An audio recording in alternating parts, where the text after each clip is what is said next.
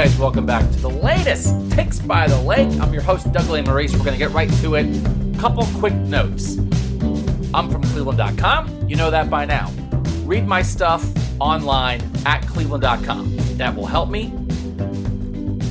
Follow me on Twitter at Doug Lesmerises, D O U G L E S M E R I S E S. I'm going to get an Instagram account going so I can pop some Brown stuff, Ohio State stuff up there. I'll let you know when that gets started. Do me another favor. Go watch the debut episode of Cleveland Sports Tonight on YouTube. It's a 25 minute Cleveland sports talk show. I can't remember if I pumped it up on here or not. I think I did last week. It's something new. We, we need to get a little bit of an audience so we can keep trying it. It's something different. Go on YouTube and type in this, okay? Cleveland Sports Tonight, T O N I T E, debut episode. See what you think. I am an average sports talk TV show host and also an average podcast host. So, what else is new? So, thanks for that. Now to this Browns camp has started. I did not go on Thursday because I was getting back from Chicago after Big Ten Media Days, where a lot of stuff happened with Urban Meyer. We're going to continue reporting on that. So, I did not get to the first day of Browns camp, which I hope to do. I do plan to be there Friday. I do plan to be there a lot. I do plan to talk a lot of Browns on this podcast during camp. Last week we did um, some Cavs stuff. We kind of wrapped up the Cavs. We'll check in on the Indians from time to time, but I'm going to hit the Browns. I'm going to hit what I think is going to be a fascinating season, and I hope you guys come along for the ride. We, of course, want you listening to our other Cleveland.com podcasts like Orange and Brown Talk. That's Dan Labbe and Mary Kay Cabot. Listen to them, they're tremendous. Make sure you're subscribed to that. This is going to supplement that. And this week, super, super interesting guest. It's a baseball writer, and here's why. It's Ben Reiter. He's a Sports Illustrated baseball writer, and he just wrote a book on the Houston Astros. It's fascinating, and the reason I had him on, he's been doing all this media, but this is the only place where you can hear Ben Reiter for 25 minutes talk about the Astros in the context of the Browns. The Astros tore it down, built it up, and won the World Series. What lessons can we learn from that for the Browns? What's different about the NFL? What's different about how the Browns are doing it? One thing is the Browns fired their guy who was leading it. The Astros did not. But it's an interesting evaluation. I think if you care about the Browns, you will learn something from his book. It's an interesting look at building a franchise. And I hope this gives Browns fans another lens at this. You know, I love to talk about this stuff. We're going to get into the football stuff during camp, but I love to talk about this other kind of stuff. So please enjoy this conversation with Ben Reiter. Make sure you're subscribed to Takes by the Lake. We're going to take you on a journey through this Brown season. Okay? I'm going to be doing a lot more Brown stuff. I think I'll be at basically every home game, maybe a couple road games. I'm going to try to be in Berea every week interviewing people. I'm, I'm kind of going to do more Browns. Okay? Um, and I think it's going to be a very interesting year. So thanks to you guys for listening to Takes by the Lake. Please enjoy this conversation with Ben Reiter, Sports Illustrated writer and author of the new book, Astroball The New Way to Win It All. We're here with Ben Reiter, the author of the new book, Astroball The New Way to Win It All. And I have just informed Ben, a esteemed baseball writer, that he's here to talk about the Cleveland Browns with us. And he's in for that. So, Ben, thank you for your time. My pleasure. Thanks for having me, Doug. So, Ben, I think people have some idea of your story. You wrote the cover story for Sports Illustrated in 2014 in June, saying the Astros would win it all in 2017, and then you were right. Why did you think the Astros plan would work? Um, I, I, a lot of people sort of had an idea of it. Why did you think it would be successful? Well, uh, Doug, when I went into the to the uh, to the Astros front office in June of 2014, I promised them one thing, which is that I would have an open mind. Like they were getting so much heat from all quadrants, as much as the Browns have gotten for the past several years. Uh, they were being accused of running their organization cynically, as far as the tanking, as far as not spending a lot of money, and ineptly, because there were very few signs that this thing was going to work uh, I happened to be able to negotiate some pretty unprecedented access, at least for the past decade or so uh, to the front office. I sat in on their meeting in 2014, their final meeting with the whole organization, scouts, analysts. Nolan Ryan was in the room, Craig Biggio was in the room, as they decided who they were going to take number one overall in that draft. I sat in on the draft room. I certainly did not get a view of an organization that had no idea what it was doing. In fact, they had a very clear plan, a very logical plan, and a plan I hadn't really heard before. Like the pendulum had obviously swung very far towards analytics at the time. Ever since Moneyball came out, really, the idea was that the numbers were better than humans. You know, computers could wipe away all the biases and things that human observers had.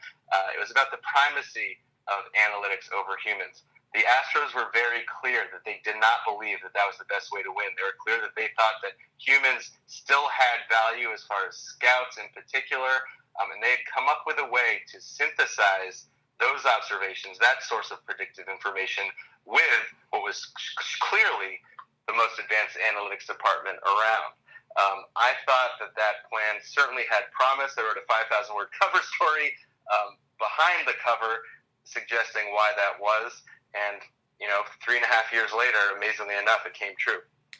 So I think that obviously when an organization does this there's sort of two parts of it there's the execution of it what you just described the strategy of how we're going to use numbers how we're going to use people and that kind of thing. But then there's also the dedication to the uh-huh. idea of we're going to prioritize the future. We're not going to worry about now. And so I don't have a full understanding of the inner workings of the Browns and how they did any, everything, but but the obvious connection is this the strategy to say we're going to prioritize the future over the present. And Ben, if you would allow me, I know authors love it when people read their books back to them, right? Don't you love that? I'm not sure. I'm not sure anyone's done it yet, but we'll see how it goes. All right. There's just a little section on page 44 that jumped out to me and screamed to me about the Browns. I'll read quickly. You wrote, unlike other rebuilding teams, the Astros would not make cosmetic decisions, wasting money on a free agent or hanging on to old and expensive fan favorites in an effort to keep up appearances, particularly when those players might instead be immediately converted into future assets. Then there's a big quote, a paragraph down from the Astros GM. You look at how other organizations have done it. They've tried to maintain a 500 level team as they prepare to be good in the future. That path is probably necessary in some markets. There would be ramifications if you didn't do that, but it takes 10 years. Our fans have already been on the decline from 2006 to 2011. It's not like we're starting fresh. How do we get things on the upswing as soon as possible so that we can get to the point where we're consistently competitive? Would it be the right strategy for somebody else who had a great farm system, younger up and coming players already at the big league level? No, but for us, it was. At the end of the day, this is what screamed at me. When you're in 2017, you don't really care that much about whether we lost 98 or 107 in 2012. You care about how close we are to winning a championship in 2017. That to me is a quote that applies to the 0 and 16 Cleveland Browns.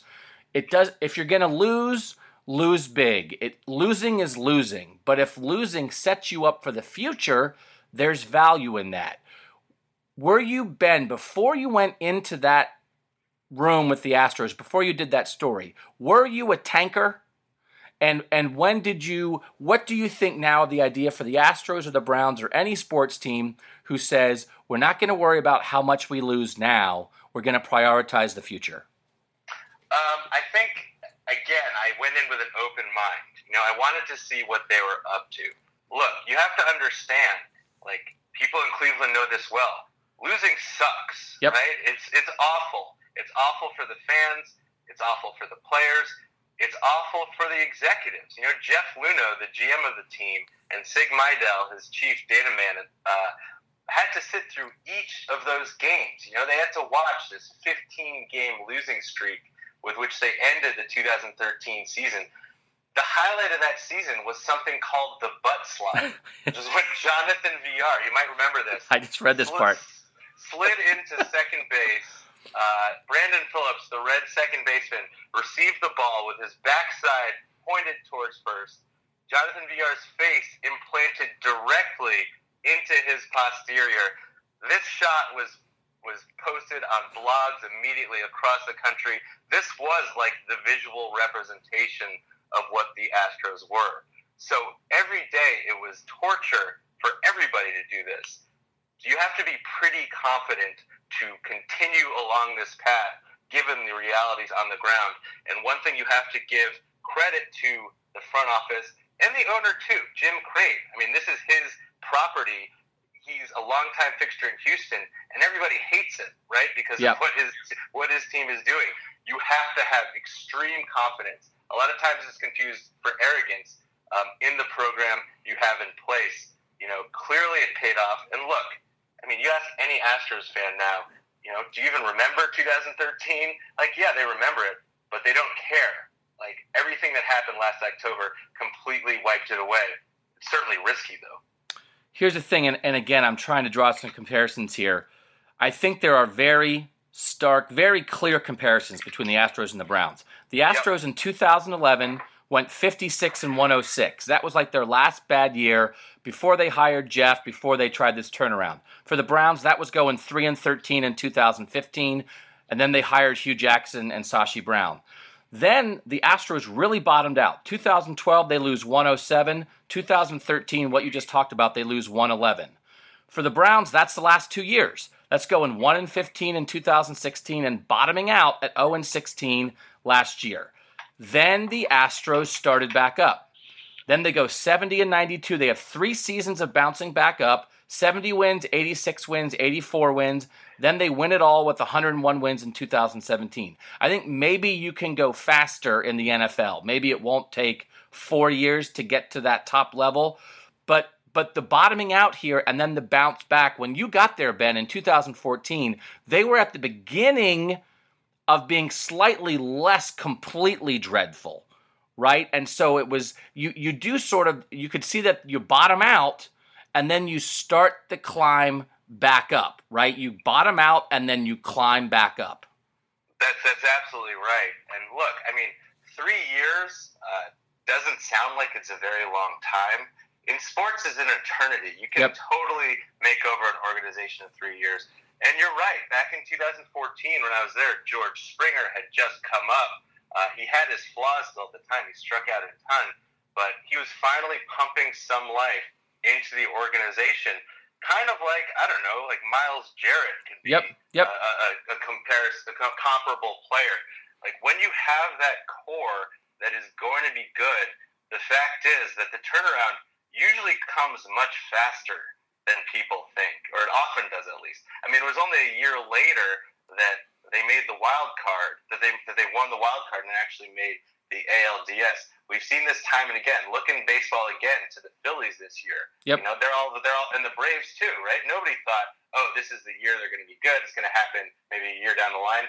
No, like when you have that core in place, uh, all you need is some complementary pieces, and you can quickly become a winner.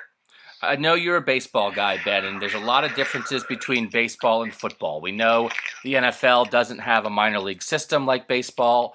The NFL, though, has a lot more parity. There's not the differences um, in in payroll, which is obviously the something that the Astros were dealing with. In general, just in general, as a baseball guy, do you think it makes sense for an NFL team to try this? Is there enough? Are there enough things that are comparable that if it worked for the Astros in baseball, it's worth a team like the Browns trying in the NFL? Or is your gut instinct that, like, you know what, this is a thing that's maybe more specific to baseball and the way baseball is structured to try what the Astros did? There's certainly some differences in timelines, right? I mean, when you draft a guy like Carlos Correa in 2012, you're drafting what you're hoping is going to be your organizational centerpiece for a decade or more, right? right? That's not that's not usually how it works in football. When you draft a guy, you know what's his shelf like? Like maybe you get a Baker Mayfield, who I think is actually very comparable to Carlos Correa in a lot of ways, as far as how the Browns landed on him, and we can get into that if you want. Maybe you have that centerpiece player for 10 years, 12 years uh, at max. But I do think that in football, actually, there might be even more opportunities to turn things over faster. So, yeah, I do think that this is certainly a viable strategy in football. But look, you need those core players. You need to find them. You need to make the right decisions on the right guys. For the Astros, it's obviously Correa, Tuve, Springer, Dallas Keuchel. Um, and then once you get some momentum, you can add in the complementary pieces you need, like Justin Verlander or something. I think that model certainly applies to the NFL. And that is the point here. There's strategy. We know there's strategy, but in the end, it's about the players. You can set yourself up to have the opportunity to take very good players. Then you have to take the right players, but sometimes you take the right player and he still doesn't work out. So, mm-hmm. what, what degree of this, how much luck is involved in this, and how much is it, in your opinion, not luck? That when they drafted Correa, that he becomes a star right? That is that there's obviously some luck involved, but for the Browns, for this to work for the Browns, Myles Garrett and Denzel Ward and Baker Mayfield and David Njoku and all these guys they've picked because they stink, they have to become long time, high level core players or it's not going to work. How much of that is luck? How much of that is skill in being smart and picking the right guys? Well, it's a real mix. And I think one of the smart parts of the Astros strategy was that they never intended to get every decision right. You know, their strategy is not designed to do that. They know it's impossible, and they didn't. I mean, this is a team that drafted Mark Appel number one when Kris Bryant went number two in 2013. This is a team who became the third team ever not to sign the number one overall pick in Brady Aiken. Uh, their system is designed to get marginally more decisions right than their competitors, and, and that's what they've done. You know, there's a quote in the book from Sig Mejdal who's a great character. He was a college blackjack dealer. He went to work for NASA, made his way into baseball analytics. Uh, he says, What if we don't have good results? I love my job in baseball. It would be terribly disappointing, but all we can control is the process, and I'm confident we're creating good processes and making good decisions. The rest is hope. So they clearly have allowed for luck to uh, play its role but look, there's also a matter of making your own luck. You know, I mentioned the similarities I see between Carlos Correa and Baker Mayfield. Nobody thought the Astros were going to take Carlos Correa number one overall in 2012. And if they're only an analytically driven organization, uh, only an analytically driven organization, they wouldn't have for a lot of reasons. One of them being that the track record for Puerto Rican players for a long time had been very poor for a number of reasons. Here was a Puerto Rican player coming uh, nobody thought he was be number one overall. But what they did is they spent a lot of time getting to know the player. They sat down with him. They scouted him extensively.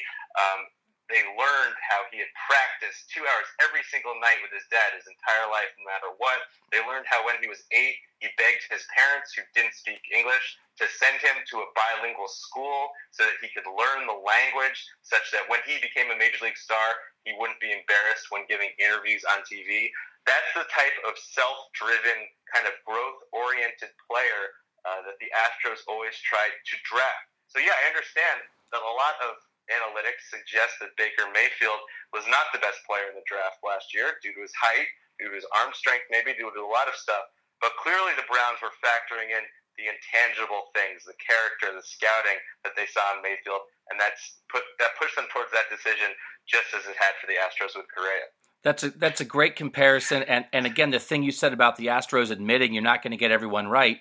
That you know, Sashi Brown got a lot of criticism for trading down in some of those drafts, but again, that was their idea. You get more shots at it. So rather than rather than just pick high, we'll take a couple extra picks, knowing we're going to miss on some. And I do think it's hard for some people. I think it was good that it was good for Browns fans to hear you bring up the misses by the Astros because I think some people think, well, you know, the Browns screwed this up, the Browns screwed that up. It's not going to work. But it, yeah. you, you, don't get everything right. Nobody does. No, it's a it's a cumulative thing. We haven't even mentioned yet uh, their biggest screw up of all, right? Which is spring training 2014. They have an outfielder who hasn't been very good for a couple years in the big leagues. But he comes to them. He says, "Guys, like I overhauled my swing over the winter. I went down to Venezuela, played winter ball. It's feeling really good. I feel like I'm crushing the ball now. Just give me some at bats in spring training. I know I know I'm on thin ice. Give me some at bats and let me show you what I can do. They didn't. They gave him 18 at bats all spring, and then they cut him. About a week later, that player comes back as a member of the Detroit Tigers in a minor league game, hits three home runs in a single game with Jeff Luhnow watching, Jeff Luhnow told me, he's like, I'm sitting there and I'm like, oh my God, what did I do? What they did was they cut JD Martinez like God. a week before he became an outright superstar, which he still is. I mean, he's leading baseball in home runs. That's just a terrible decision. And if you're a cynic, you can blow that up the importance of that and say, look, these guys don't know what they're doing. They cut an outright superstar. But it, should, it shouldn't be considered in a vacuum. And it's also important that the Astros learned from a mistake like that, such as going forward when a player said, hey, I made some changes in the offseason, they are committed to taking a look at them to seeing if that's true. Browns fans who are still freaking out because the Browns didn't draft Carson Wentz, listen to what Ben just said. The Astros won the World Series even though they cut JD Martinez and they didn't draft Kris Bryant, right? You don't yeah. have to get everything right. You just have to get a, a, decent number of things right. So I do think Baker, you missed Carson Wentz, but you have Myles Garrett and Baker Mayfield. You can make up for that kind of thing. The one big stark contrast here, Ben, is that yeah. Sashi Brown is the guy who implemented this in Cleveland. Jimmy Haslam hired him and allowed him to go down this path, and then they fired him. Jeff Luhnow was allowed to see this through. Was there ever a time when the Astros came close to pulling the plug on this process, or were they all in, even even though it took several seasons for them to build to this? Absolutely not. They had an owner, Jim Crane, who bought into what this meant the embarrassment, the 0.0 TV ratings being made fun of by Alex Trebek on Jeopardy. I mean, this is a very proud guy, as any billionaire is. But he told me on the field, game seven in Los Angeles, you know, he said, I said to Jeff all along, the plan, the plan, stick to the plan. And that's exactly what we did. So you're right. The Browns aren't alone though in kind of getting cold feet along the way, right? I mean, the Sixers, yep. who also followed the Astros in instituting this process, fired Sam Hinkie. And what do you know? Like shortly afterwards, all the players that Sam Hinkie has selected turned into a playoff team, right? And are now probably the favorite, I guess, in the East, or at least one of them. One of them, yep. Uh, given the talent drain from that conference. So yeah, I mean that's certainly a difference. And, you know, I have a feeling if you go forward and the, the Browns thing does start to work, if a lot of people might reconsider what they think about Sashi Brown. I do think so. So that's the, that's the fly in the ointment for Browns fans, and a little bit for me that you hope. You know, John Dorsey, the new GM, is getting a lot of credit for the things he's doing now. Some of the players he acquired. We all know that a lot of that he was set up with the salary cap, with extra draft picks to be able to do that. But the Browns got rid of the guy who was going to see it through. You hope the plan works anyway. But again, what I'm circling is the Astros in 2012 and 2013, they lose 107, they lose 111. The Browns lose 15 and 16 games the last two years. Now this should be the beginning of the bounce back. Ben, sometimes a guy like me can make it sound easy. Oh, all you have to do is is suck super bad, and then four years later you'll be good. I know it's not so. Not every team in the league. You can't just have every team in every sport who's mediocre say, "The heck with it, we're going to tank." Uh, for instance, the Cavs. Some people here in Cleveland wanted the Brown, wanted the Cavs to tank after LeBron left. Instead, they re they extended Kevin Love. It seems like they're not going to tank. I think a, a tank for the Cavs would have been wrong. Are you, do you think there are a couple things that need to be in place for this Astros strategy to be right for a franchise, regardless of what sport it is? Or are there a couple things that need to be there to say, yeah, this is a good plan to try? I do, and it's essentially desperation. Yep. Which is what the which is what the Browns had. Look, this was not like a team that was okay when Jeff Luhnow came in and when Jim Crane, uh, Jim Crane came in. They were terrible. You know, they had virtually no assets on the major league level. All they had was like a very expensive and aging Carlos Lee. They had like J.A. Happ before he became very good. They didn't have talent at the major league level, but even more damaging was that they didn't have anything in the minors, right? They didn't, they had just two years before been ranked as the worst minor league team, a minor league system in the game. So they essentially had no assets to spin forward. I mean, Jeff Luhnow will tell you, like, that was a big reason why they had to undertake this extremely drastic plan to try to build the organization up from the ground level, from below the ground level, actually. I think any team, and this is most teams, that does have some value at least, uh, can do it a lot faster than the Browns. You know, look what the Yankees did, right? Like, two years ago, they were old, they were aging, they were past it. Brian Cashman essentially used the value he had left on the roster to remake the team in about a week. And last year they almost made the World Series in a season in which they weren't even really intending to con- to contend.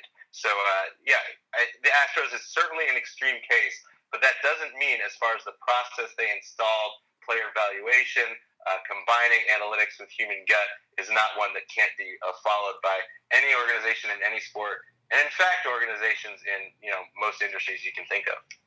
So I will admit I, I, had circled two things in the book, Ben. One was the quote that I read to you, and then the SIG quote that you read was the other one I had circled. The idea okay. that, that you put the processes in place, but then you have hope, right? That that there's no guarantees. But as we sit here right now, Ben, just it, what advice, having you understand what the Astros did better than anybody on the planet, what advice from what you learned about the Astros would you give to Browns fans right now? There are no guarantees, but as they're sitting here coming off 1 and 15 and 0 and 16, what would you say to a Browns fan who may be skeptical about where the Browns are right now? I think you have to have a little more patience, right? I mean, look, if we get halfway through the season and the team is still like 0 and 8, given the additions they've made given how guys like Myles Garrett are developing, given that they've added people like Jarvis Landry, look, it's clear that they're signaling that this is this is their 2014, right? Yes. Like we should be past the low point. We should be start start to climbing up now.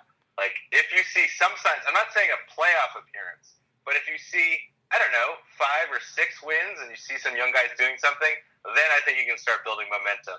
If it's the other case, um, I'm sorry to say it might be a bit of a longer road. Yeah, and and that's you. You still have to have the right people in place. I do think that they did fire a manager, right? Didn't the Astros fire the manager after 2014? That's right. They that, did fire Bo Porter and brought in AJ Hinch, uh, primarily because they felt like Hinch was more equipped to be the, the focal point of the organization, which is really what the manager or the head coach is. Like it was interesting. Jeff Luhnow told me when he was interviewing for managers he asked them all the same question. There were 10 candidates. He asked them all, I'm going to send down the lineup from the front office every single day. Are you okay with that? And a lot of the guys said, yeah, you know, we're in a data driven age. It's an analytically forward thinking organization. Sure, I'm okay with that. That's the wrong answer. That was not the answer he was looking for, and that's not the answer that AJ Hinch gave. It's up to the manager to be the filter between the clubhouse and the front office and back. Only the manager on the ground knows, you know, whose knee is hurting, who didn't sleep well the night before, who's fighting with his girlfriend. The manager or the head coach has to be empowered to make those data driven decisions, but those decisions that are also based on the realities on the ground. So I think it's important for Browns fans to know they did make a change there. Hue Jackson is getting another shot this year to be that guy, but on this path back up, if he proves he's not the guy, they have to make a change like the Astros did. So, Ben, this is my final question. The one I have been building up to for 25 minutes, the one that Browns fans are desperate to hear. Ben Reiter, when will the Cleveland Browns win the Super Bowl? Oh, man. I wish I was more of an expert. Look, here's the timeline, okay? So if we say that this year is 2014, right? When the Astros, Astros went 70 and 92, which was a, a 19 game improvement, but still is far from 500. Yes. Okay. Then 2019 and 2020 can be kind of the ramping up years, maybe contending for a playoffs, maybe winning a wild card or something. Yep. So look, man, it's got to be 2021. All right, I'm in. I'm in. Browns fans, I know that's still a couple years away, but given how long you've waited so far, I think you can wait until 2021. Ben Reiter, this is an exceptional book, and the thing I want Browns fans to know is you do not have to be an Astros fan to read this. You have to be a, a, a want an understanding of how a franchise rebuilds, how a franchise thinks differently, how a franchise invests in itself. And I would advise Cleveland Browns fans if you are looking for hope, if you are looking for a strategy and a reason to believe, go get Ben's book, Astroball, The New Way to Win It All from Ben Reiter. Ben, thank you so much for your time. It's been a great conversation. And uh, if the if the Browns win in 2021, I'm writing a book, and you're writing the forward. Thanks, Ian. I, I, do believe the Browns have a, have a right system and process in place, but as Sig Mejdal says, the rest is hope. Yes, sir. Thank you so much, Ben. Thanks. And that's it for this Takes by the Lake. Get subscribed to all the Cleveland.com podcasts, you got to subscribe separately. You're subscribed to Takes by the Lake, we hope. Get subscribed to Orange and Brown Talk. Get subscribed to Cleveland Baseball Talk, Wine and Gold Talk, and Buckeye Talk, all separately. You can find them on iTunes. You can find them on uh, Google Play, Google Podcasts. Listen, like you'll find it, right? You'll find it. A lot of the, the the podcast apps you guys use, we're out there. It's the best way to get it. If you want them all in one place, see what's out there, see what you want to listen to this week. Cleveland.com slash podcasts. That takes you to the page where they're all listed right there. So again, the Browns are started. I'm in on the Browns. I'm fascinated by the Browns. Ohio State's going to get going. The Indians are going to be interesting again. Cleveland, got an interesting sports town, and I'm glad we have Takes by the Lake to talk about it. So, thanks to Ben Reiter. Thanks to you guys. That was Takes by the Lake. I'm Doug Lesmerises, and we'll talk to you next time.